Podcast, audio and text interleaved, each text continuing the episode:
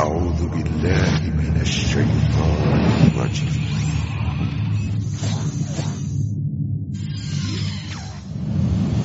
يا أيها الذين آمنوا إذا نودي للصلاة من يوم الجمعة فاسعوا إلى ذكر الله وذروا البيع. ذلكم خير لكم إن كنتم تعلمون. فإذا قضيت الصلاة فانتشروا في الأرض وابتغوا من فضل الله واذكروا الله كثيرا لعلكم تفلحون Hendaklah berpegang kepada sunnahku Wasunnatil khulafa'ir rasyidin Pegang kepada sunnatul khulafa'ur rasyidin Yang tertunjuki setelahku kata Rasulullah Innalhamdulillah nastaghfiruh Wa na'udhu billahi min syururi anfusina Wa min sayyiati amalina من يهده الله فلا مضل له ومن يضلل فلا هادي له. وأشهد أن لا إله إلا الله وحده لا شريك له. وأشهد أن محمدا عبده ورسوله. قال الله تعالى في كتابه الكريم يا أيها الذين آمنوا اتقوا الله حق تقاته ولا تموتن إلا وأنتم مسلمون.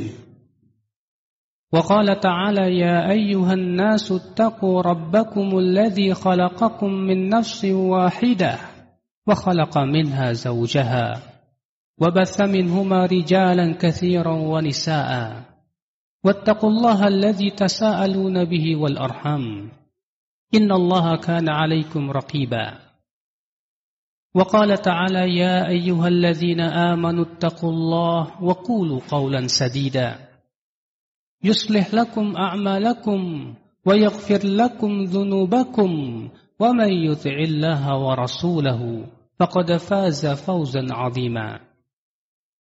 أما بعد فإن أصدق الحديث كتاب الله وخر الهدي هدي محمد صلى الله عليه وسلم.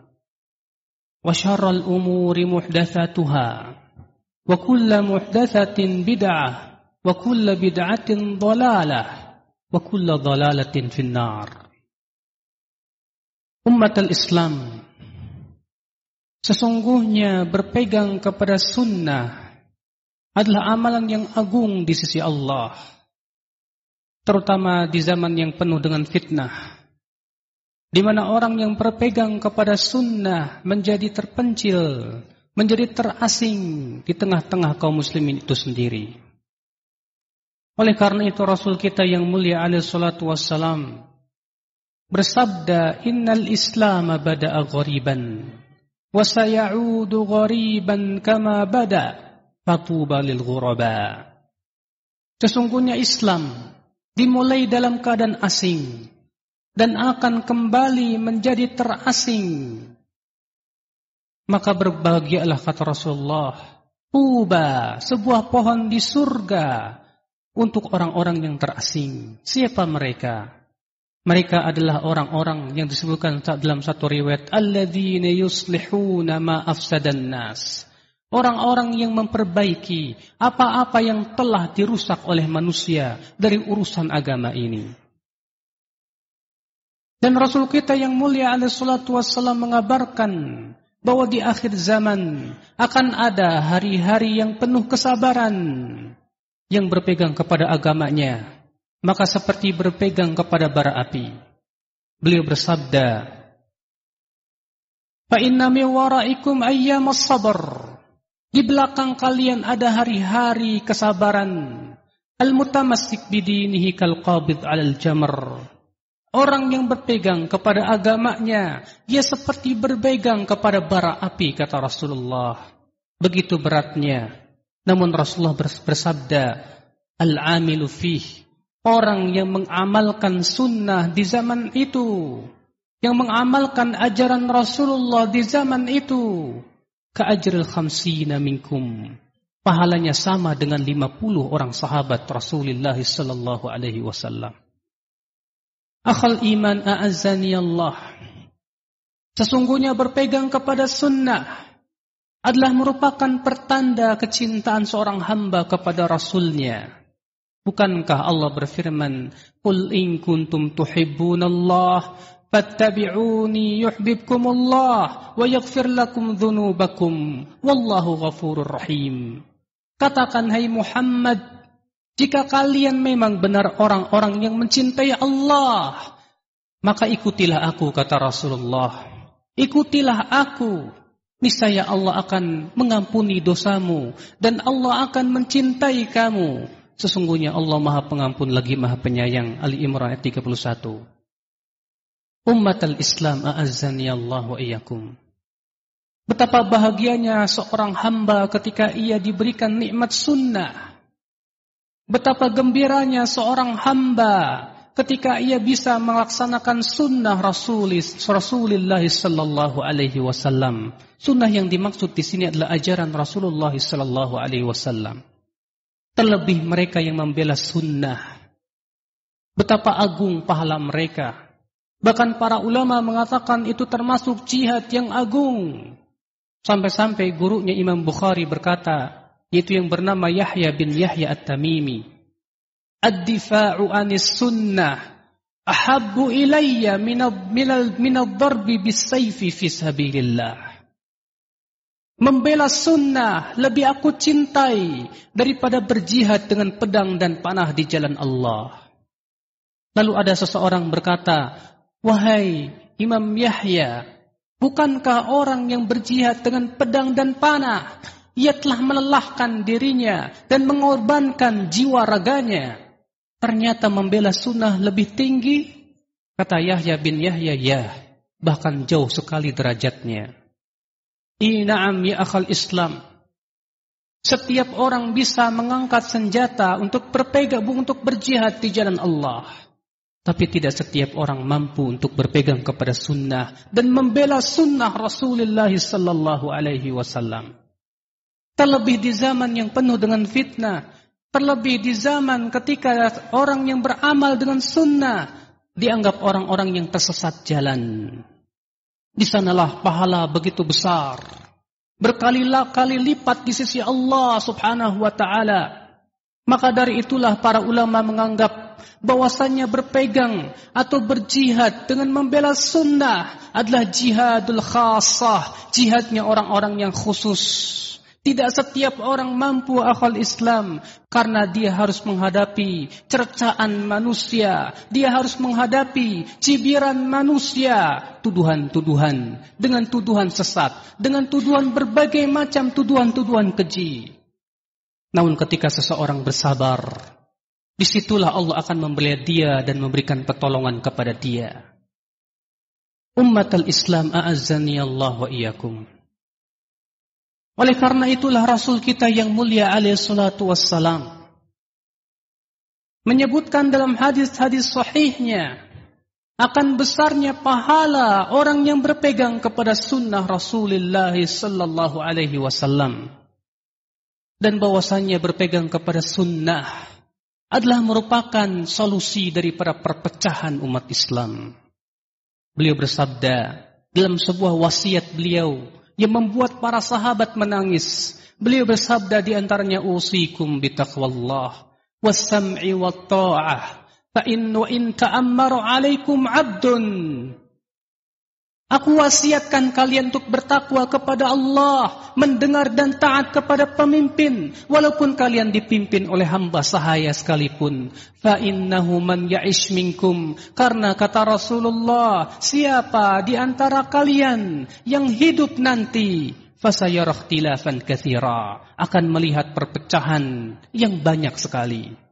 Lalu Rasulullah bersabda, "Fa'alaikum bisunnati." Hendaklah kalian berpegang kepada sunnahku.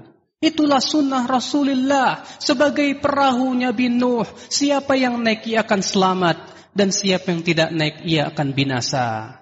Fa'alaikum bisunnati kata Rasulullah. Hendaklah berpegang kepada sunnahku wa sunnatil khulafa'ir rasyidin dan berpegang kepada sunnatul khulafa'ur rasyidin yang tertunjuki setelahku kata Rasulullah. Wa iyyakum wa muhdatsatil umur dan jauhi oleh kalian perkara yang diada-adakan. Fa inna kulla muhdatsatin bid'ah wa kulla bid'atin dhalalah karena kata Rasulullah, setiap yang diada-adakan itu adalah bid'ah dan setiap bid'ah itu adalah sesat kata Rasulullah sallallahu alaihi wasallam. Umat al-Islam sesungguhnya berpegang dan membela sunnah Rasulullah sallallahu alaihi wasallam. Telah saya sebutkan tadi termasuk jihad yang agung. Oleh karena itu Allah Subhanahu wa taala menyebut bahwa berdakwah dengan Al-Quran adalah jihad yang besar. Allah berfirman dalam surat Al-Furqan, وَلَا تُطِعِ الْكَافِرِينَ وَجَاهِدْهُمْ بِهِ جِهَادًا كَبِيرًا Janganlah kalian mentaati orang-orang kafir itu, kata Allah. Akan tetapi jihadi mereka dengan Al-Quran, dengan jihad yang besar. Ayat ini turun di kota Mekah sebelum Rasulullah hijrah dan sebelum diwajibkan jihad perang. Allah menyebutkan bahwasanya berdakwah dengan Al-Quran adalah merupakan jihad yang besar. Tidak mungkin ya akhi, kita mendakwahkan manusia kepada Al-Quran bila kita tidak memahamkan mereka terhadap sunnah dan hadis-hadis Nabi Sallallahu Alaihi Wasallam. Mungkinkah kita bisa memahami Al-Quran dengan lurus tanpa memahami hadis-hadis Nabi yang merupakan merupakan sunnah-sunnah Rasulullah sallallahu alaihi wasallam. Allah menyebut di sini sebagai jihad yang besar, subhanallah. Oleh karena itu Al-Imam Ibnu Qayyim berkata, Al-jihadu bil hujjati wal burhan muqaddamun alal jihadi bis sayfi was sinan. Berjihad dengan hujah, dengan ilmu dan keterangan. Itu lebih dikedepankan kata beliau daripada berjihad dengan pedang dan panah. Bukan berarti jihad dengan pedang dan panah tidak ada ya akhi. Akan tetapi inilah asas jihad. Rasulullah memulai jihad dengan ilmu dan keterangan. Belumlah pada waktu Rasulullah di kota Mekah jihad dengan pedang diwajibkan oleh Allah. Akan tetapi yang diwajibkan oleh Allah adalah jihad dengan ilmu, dengan hujah, dengan keterangan ya umat al-Islam. Maka kewajiban kita ya umat al-Islam, setiap kita harus berusaha untuk mengajak kaum muslimin yang mereka men belum mendapatkan hidayah kepada sunnah. Ajak mereka karena ini termasuk jihad yang besar ya akal Islam. Setiap kita harus ada berusaha keinginan membela sunnah Rasulullah sallallahu alaihi wasallam dari orang-orang yang ingin merusak sunnah, yang ingin menolak sunnah, dari orang-orang yang menyimpang darinya. Karena ia adalah merupakan jihad yang besar sebagaimana disebutkan oleh Allah Subhanahu wa taala. Umat al-Islam. Rasul kita yang mulia alaihi salatu wassalam mengabarkan bahwa umat Islam kelak akan berpecah belah. Beliau bersabda sataftariqu hadhil ummah ala thalathin wa sab'ina firqah kulluhum finnar illa wahidah. Umatku akan berpecah belah menjadi 73 golongan. 72 semuanya masuk neraka 73 itu semuanya masuk neraka kata Rasulullah kecuali satu saja. Siapa itu? Disebutkan dalam riwayat Abu Daud dan hadis itu hasan dengan beberapa jalannya. Ma ana alaihi wa ashabi, yaitu apa yang aku dan para sahabatku di atasnya. Rasul kita yang mulia mengabarkan bahwa umat Islam akan berpecah belah. Apa yang membuat mereka berpecah? Naam akidah mereka berbeda-beda. Walaupun Al-Quran mereka satu, walaupun hadis mereka satu, tapi ketika difahami dengan pemahaman yang salah, akan muncullah pemikiran-pemikiran yang menyimpang. Tidakkah kita lihat bagaimana munculnya firqah-firqah sesat di awal-awal Islam? Kaum Khawarij yang memahami ayat Al-Quran dengan pemahaman yang salah. Mereka mengatakan bahwa Ali tidak berhukum dan hukum Allah. Lalu mereka berkata, inil hukmu illa lillah. Hukum itu hanyalah milik Allah. Lalu mereka membawakan ayat wa man lam yahkum bima anzalallah faulaika humul kafirun. Siapa yang tidak berhukum dan hukum Allah, maka dia kafir. Ketika Ali terjadi perdamaian dengan Muawiyah, Ali mengutus Abu Musa dan Muawiyah mengutus Amr bin Al-As. Orang-orang Khawarij mengatakan Ali telah menyerahkan hukum kepada manusia. Sedangkan hukum itu milik Allah katanya. Sedangkan orang yang berhukum dan hukum Allah, maka dia kafir. Demikian pemahaman yang sangat dangkal ya akhi. Mereka berdalil dengan Al-Quran. Tetapi mereka pahami dengan pemahaman-pemahaman sendiri. Akhal Islam a'azani Allah. Perpecahan umat Islam ini Ternyata di balik semua itu adalah merupakan jasa-jasa orang-orang Yahudi dan Nasrani. Ini dia Abdullah bin Sabah. Ketika Abdullah bin Sabah seorang Yahudi pura-pura masuk Islam. Dia pun kemudian memperlihatkan kesalihan. Dia pun kemudian ya akal Islam berusaha untuk menebarkan racun-racunnya. Dia memprovokasi masa menuduh Uthman bin Affan telah melakukan kezaliman kepada ummahatul mukminin sehingga kemudian terbakarlah dan panaslah hati orang-orang yang termakan oleh provokasi tersebut sehingga mereka pun melakukan demo besar-besaran ke kota Madinah yang berakhir dengan terbunuhnya Uthman bin Affan. Kemudian Abdullah bin Sabah tak berhenti. Dia pun kemudian membuat sebuah pemikiran bahwasanya Ali bin Abi Talib adalah mak Tuhan. Bahwasanya Ali bin Abi Talib lebih berhak dan paling berhak untuk menjadi khalifah. Bahwasanya Abu Bakar dan Umar telah mendolimi Ali. Sehingga kemudian muncullah kelompok Sabaiyah. Yang mengatakan katanya Ali bin Abi Talib itu Tuhan. Dan pemikiran ini masih ada ya akhal Islam. Mereka-mereka orang-orang Rafidah punya keyakinan bahwa Ali itu yang menghidupkan dan mematikan. Bahwa Ali katanya yang menegakkan hari kiamat. Bahwa Ali yang menghisap manusia kelak pada hari kiamat. Subhanallah. Ta'alallahu. Ta'alallahu uluwan kabira. Maha tinggi Allah dari apa yang mereka ucapkan ya akhul Islam. Kemudian perpecahan tak tertelak, tidak ter, tidak terhindarkan lagi. Karena semakin jauh dari masa kenabian, Semakin banyak akhirnya pemikiran-pemikiran yang menyesatkan itu. Akhirnya apa ya akhi? Kebenaran pun semakin redup. Kebenaran pun semakin sedikit.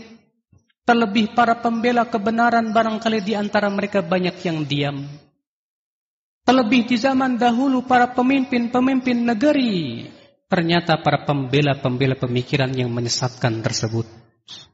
Sehingga akhirnya apa ya akhi? Ahlus sunnah pun menjadi sedikit. Bid'ah merajalela. Demikian pula kesesatan pun merajalela. Di saat itulah ketika seseorang berpegang kepada sunnah. Terasa begitu sangat beratnya. Terasa begitu panasnya. Namun di saat itulah pahala yang melimpah ruah. Allah sediakan bagi mereka yang sabar di dalam membela sunnah Rasulullah sallallahu alaihi wasallam. أقول قولي هذا وأستغفر الله لي ولكم. الحمد لله والصلاة والسلام على رسول الله نبينا محمد وآله وصحبه ومن والاه. وأشهد أن لا إله إلا الله وحده لا شريك له وأشهد أن محمدا عبده ورسوله أمة الإسلام.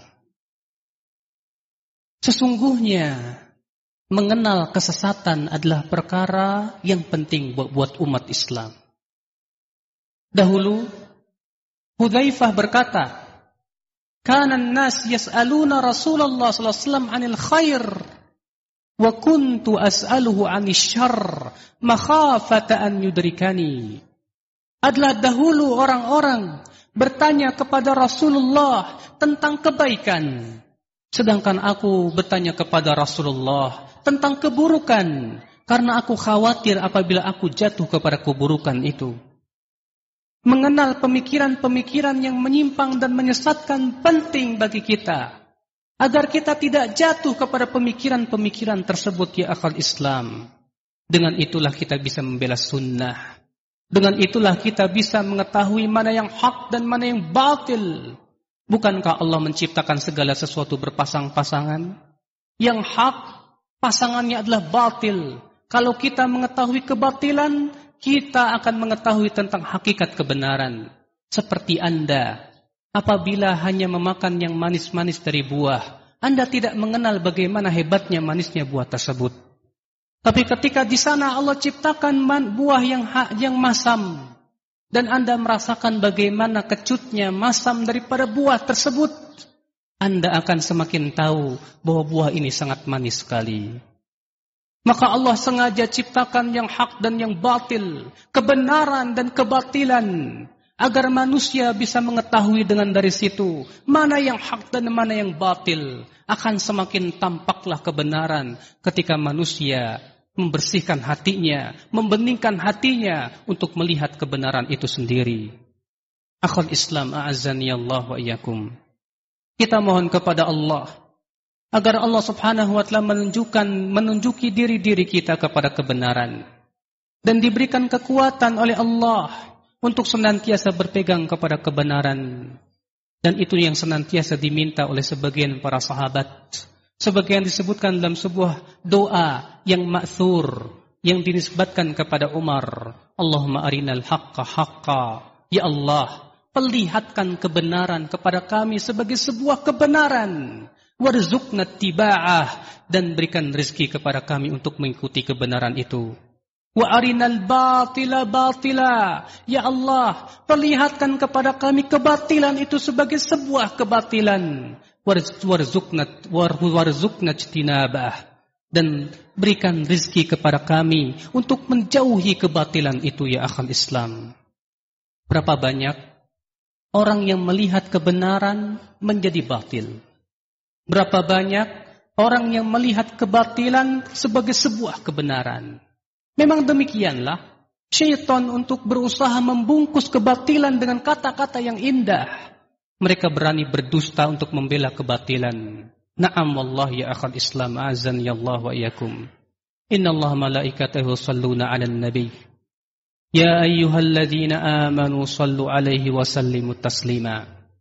اللهم صل على محمد وعلى آل محمد كما صليت على إبراهيم وعلى آل إبراهيم إنك حميد مجيد. وبارك على محمد وعلى آل محمد كما باركت على إبراهيم وعلى آل إبراهيم إنك حميد مجيد. اللهم اغفر للمسلمين والمسلمات. والمؤمنين والمؤمنات الأحياء منهم والأموات إنك سميع قريب مجيب دعوات. يا رب العالمين اللهم انصر المسلمين في سوريا. اللهم انصر أهل السنة في سوريا. اللهم اهزم الرافضة في سوريا وفي كل بلاد المسلمين يا رب العالمين. اللهم اهزمهم وأهلكهم. اللهم تب علينا إنك أنت التواب الرحيم. ربنا آتنا في الدنيا حسنة وفي الآخرة حسنة وقنا عذاب النار. وآخر دعوانا أن الحمد لله رب العالمين.